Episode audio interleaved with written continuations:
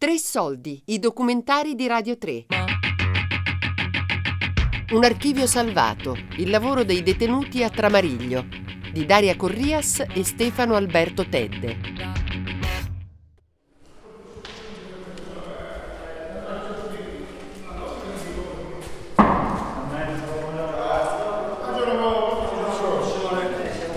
sto leggendo la sentenza di Cuccia Giuseppe. Che anni siamo? Siamo anni 50. Di dov'è questo signore? Ma del Belice, Belice è Sicilia. Belice, Monte Belice, mi sembra in Sicilia, no? O mi sbaglio? Belice, Belice, sì, la zona là. famoso... Comunque stavano rubando tubi, tubi in ghisa. Io ti si rubare i tubi in, in No, no, rame. no, appunto. ma era un bel lavoro, un bel, un bel- del valore di 3 milioni ai tempi. Cioè, insomma, sono soldi. Eh Però gli è andata storta. io mi sto allontanando a fare delle fotocopie delle schede e ci vediamo subito, va bene? Quando ci hanno proposto eh, il progetto per l'archivio era praticamente un, un lavoro normale, pensando che appunto avremmo, avremmo dovuto scartabellare qualcosa e dargli un'occhiata e non sapevo, non sapevo proprio esattamente come, come era predisposto il lavoro, come- che, che intenzionalità o finalità avesse. Il lavoro era recuperare della documentazione della vecchia colonia penale di, di Tramariglio, che erano sperduti, non depositati, erano sperduti nei sotterranei delle carceri di Sassari. E chi ne sapeva di archivio? Zero. Poi abbiamo capito che c'era l'archivio, l'archivio corrente, l'archivio di deposito, l'archivio storico. Quando a me facevano delle domande io ero sempre uno di quelli al macero, al macero, questo cos'è? Al macero e loro no, questa è storia, ma chi se ne frega, butta tutto via, è mondezza. Tutto l'archivio di Tramariglio era su due celle, due camere che c'erano, invece alla fine abbiamo scoperto che in questo braccio di- dei sotterranei di San Sebastiano, dove ci sono 11 celle, in circa 10 celle c'era materiale di Tramariglio, quindi abbiamo dovuto partendo dalle due celle di cui eravamo convinti che ci fosse solamente lì l'archivio di Tramariglio, abbiamo dovuto praticamente selezionare tutto il lavoro in ogni singola cella per trovare mm, elementi del, di Tramariglio. Prima ancora di scendere nei sotterranei c'è da fare una grossa precisazione che abbiamo passato 3-4 mesi di proprio formazione, formazione, formazione. Solo dopo tutto questo che è durato 3 mesi ci hanno fatto scendere giù nei sotterranei. Eh, il primo giorno che siamo arrivati lì ehm, ci siamo un po' messi un po' spaventati perché ti puoi immaginare un posto eh, abbandonato. Era pieno di, di- di registri, di fascicoli, di buste nere grandi, di- diciamo di mondezza in plastica, pieno lo stesso di documenti, calcinacci, toppi, guardi, chi più ne ha più ne metta. È per quello che non me ne dimenticherò mai. E sembravamo tipo i, i RIS, no? Quando vanno nelle case tutti con, mascherine, guanti, tutte, tutte diciamo speciali, dai. Niente, in un fascicolo sono contenute tutte quante le carte processuali, in primis, cioè di come il detenuto è stato tratto in arresto, e delle indagini, tutte, tu- tutte quelle pratiche lì. Poi si trovano tutte le pratiche riguardanti la vita dentro il carcere, cioè tutte le domandine che il detenuto ha fatto alla direzione, cioè domandine per eh, poter avere un bollo, una penna e un foglio per poter scrivere alla moglie, domandine per chiedere il permesso per scrivere alla moglie e tante altre domandine sempre riguardanti la, la- la vita del carcere. Niente, poi trovi un fascicolo con, con dei fogli giuridici che sarebbe la fotosegnaletica con eh, la fotosegnaletica con, che sono poi due foto, una frontale e una laterale del detenuto dell'epoca, con tutti i suoi dati anagrafici, della moglie, dei figli, trovi tutti i carceri dove lui è stato, eh, tutte le punizioni che lui ha avuto, pane, acqua e pancaccio, in qualsiasi carcere lui è stato. No, niente, io stavo guardando questo show Cosimo di Antonio. Sardo, uno dei pochi detenuti Sì, sardi sì, che ci stiamo ritrovando. le, mammo- Dov'è? le mammoiade. che in pratica lo volevo combaciare perché sull'incidente di Zudas nel, Ah, vero, nel sì. 52 Ritenuto che morì travolto il carrello del trattore un- è un- c'era- il tra- il trattorista era un certo Soddu Antonio quindi ho detto magari È hanno- no, Non è- non è lui hanno sbagliato io ho pensato che avevano sbagliato magari scrivendo il nome perché il padre era Antonio C'erano omonimi. e invece niente, guardando le, non combaciano le date perché questo, questo Soddu qua è uscito due mesi prima che succedesse l'incidente. Certo. Magari erano pure parenti, chissà. Bisognerebbe trovare il fascicolo che penso che ci, che ci dovrebbe essere, quindi Ecco una piccola raccomandazione, quando li trovi sempre sporchi di polvere e calcinacci usa sempre il, il pennello, nostro insomma, pennello. Perché così insomma li allontani un pochettino la, la. Guarda, fai questo movimento, anche se, anche se praticamente non ne hanno, tu per i pochi minuti dedicali, così insomma continuiamo a preservarli insomma per il futuro. Poi sono anche delle tracce di spore, di funghi, di muffe, quindi soprattutto quelli vecchi che sono veramente car- carichi di quella polvere di tufo del carcere che si sgretola e che li riempie e che li consuma giorno per giorno. Questo posto è stato un posto di sofferenza e ogni documento, ogni fascicolo che leggo, a volte eh, sono anche arrabbiato, quindi lo, chiudo e, sto alcuni secondi pensando, perché ci sono delle cose che veramente ti fanno male, caspita.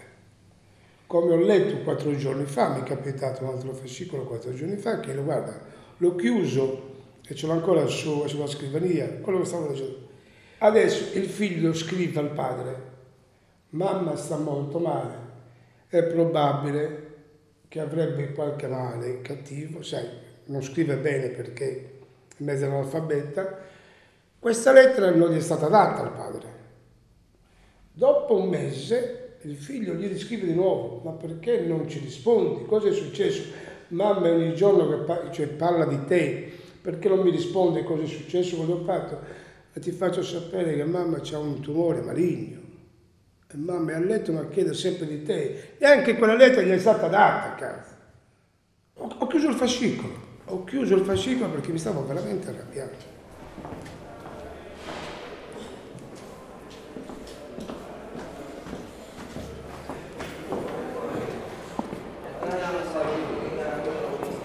Detenuti a regime aperto devono rientrare nelle camere detentive.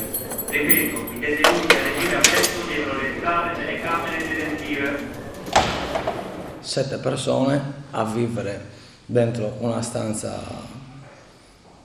come può essere una cucina di una casa, una stanza di pochi metri quadri alla fine.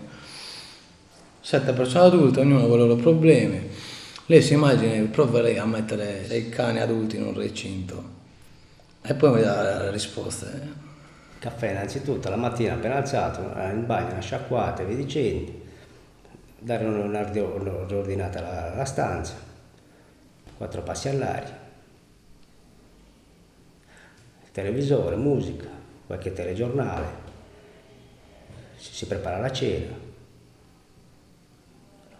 quattro parole crociate per eh, chi legge, chi si legge un libro, chi chiacchiera con qualcuno, però bene o male le sono sempre quelle, le- le- non è che c'è qualche, qualche altra novità per poterne parlare, capito?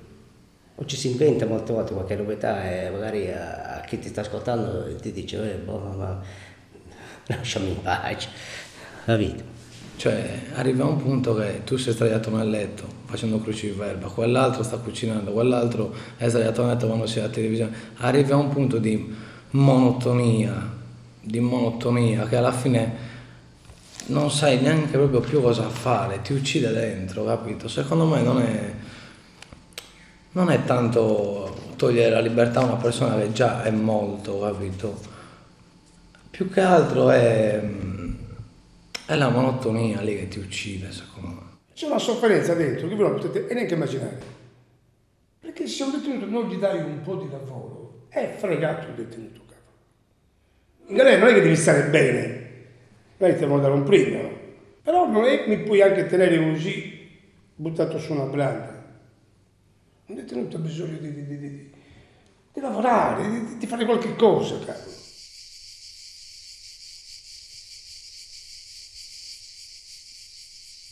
ci avevano già avvisato che saremmo dovuti scendere qua e mi ricordo le nostre facce alla fine perché eravamo su un, un furgoncino diciamo senza sbarre senza niente già, allora già mi ricordo dal giorno prima a tutti noi che sapevamo che l'indomani saremmo usciti e già si sentiva la felicità nell'aria. Anche se non stavamo uscendo liberi per dire però stavamo uscendo oltre quel cancello che già è una grande cosa uscire lì.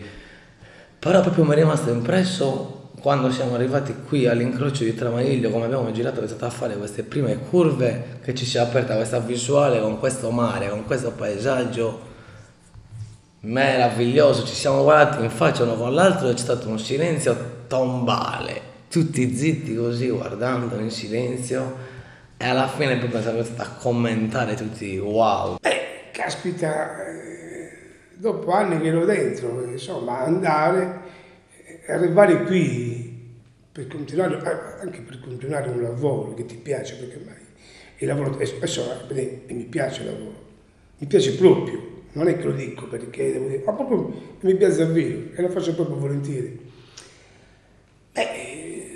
Trovarsi da, cioè, da una finestra con le sbarre a trovarti adesso con una finestra così, non penso che ci sia molto da dire, no? Cioè di ma forse stiamo rinascendo. Bene, continuate a schedare, e dopo ci facciamo una parte. Dimmi Roberto. No, io ho trovato adesso una bella lettera di, di Bernardino, Bernardina Benitto. Cos'è una donna, una mamma? Una scrive, no, scrive una, una signorina, dice qua, Passione Vanda. Boh. C'è qualcosa di interessante, fai vedere. Sì, è molto interessante perché è carina la lettera. È censurata o no? Censurata, vabbè, sì, è sì. censurata, perché ovviamente quelle che, che restano qua sono censurate.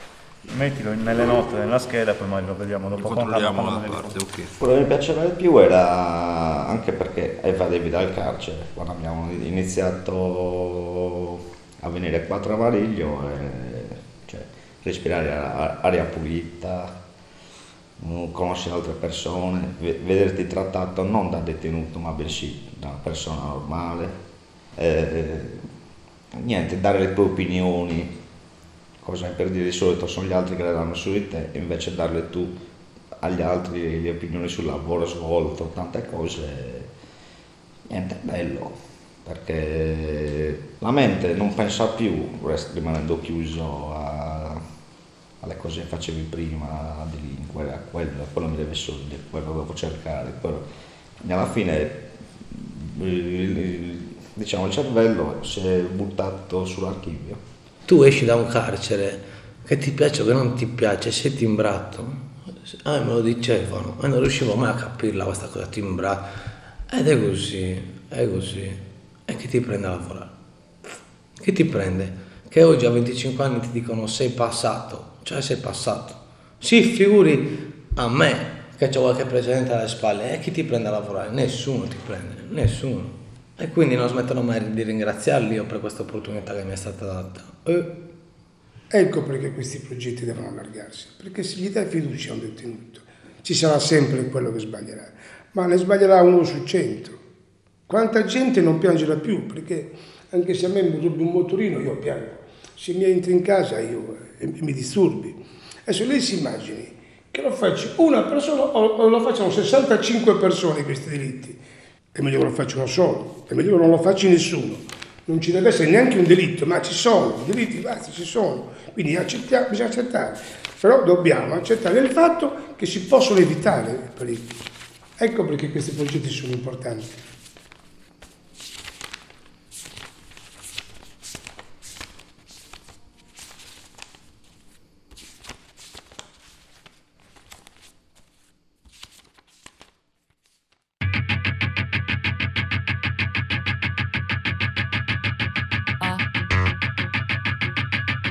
Un archivio salvato. Il lavoro dei detenuti a Tramariglio.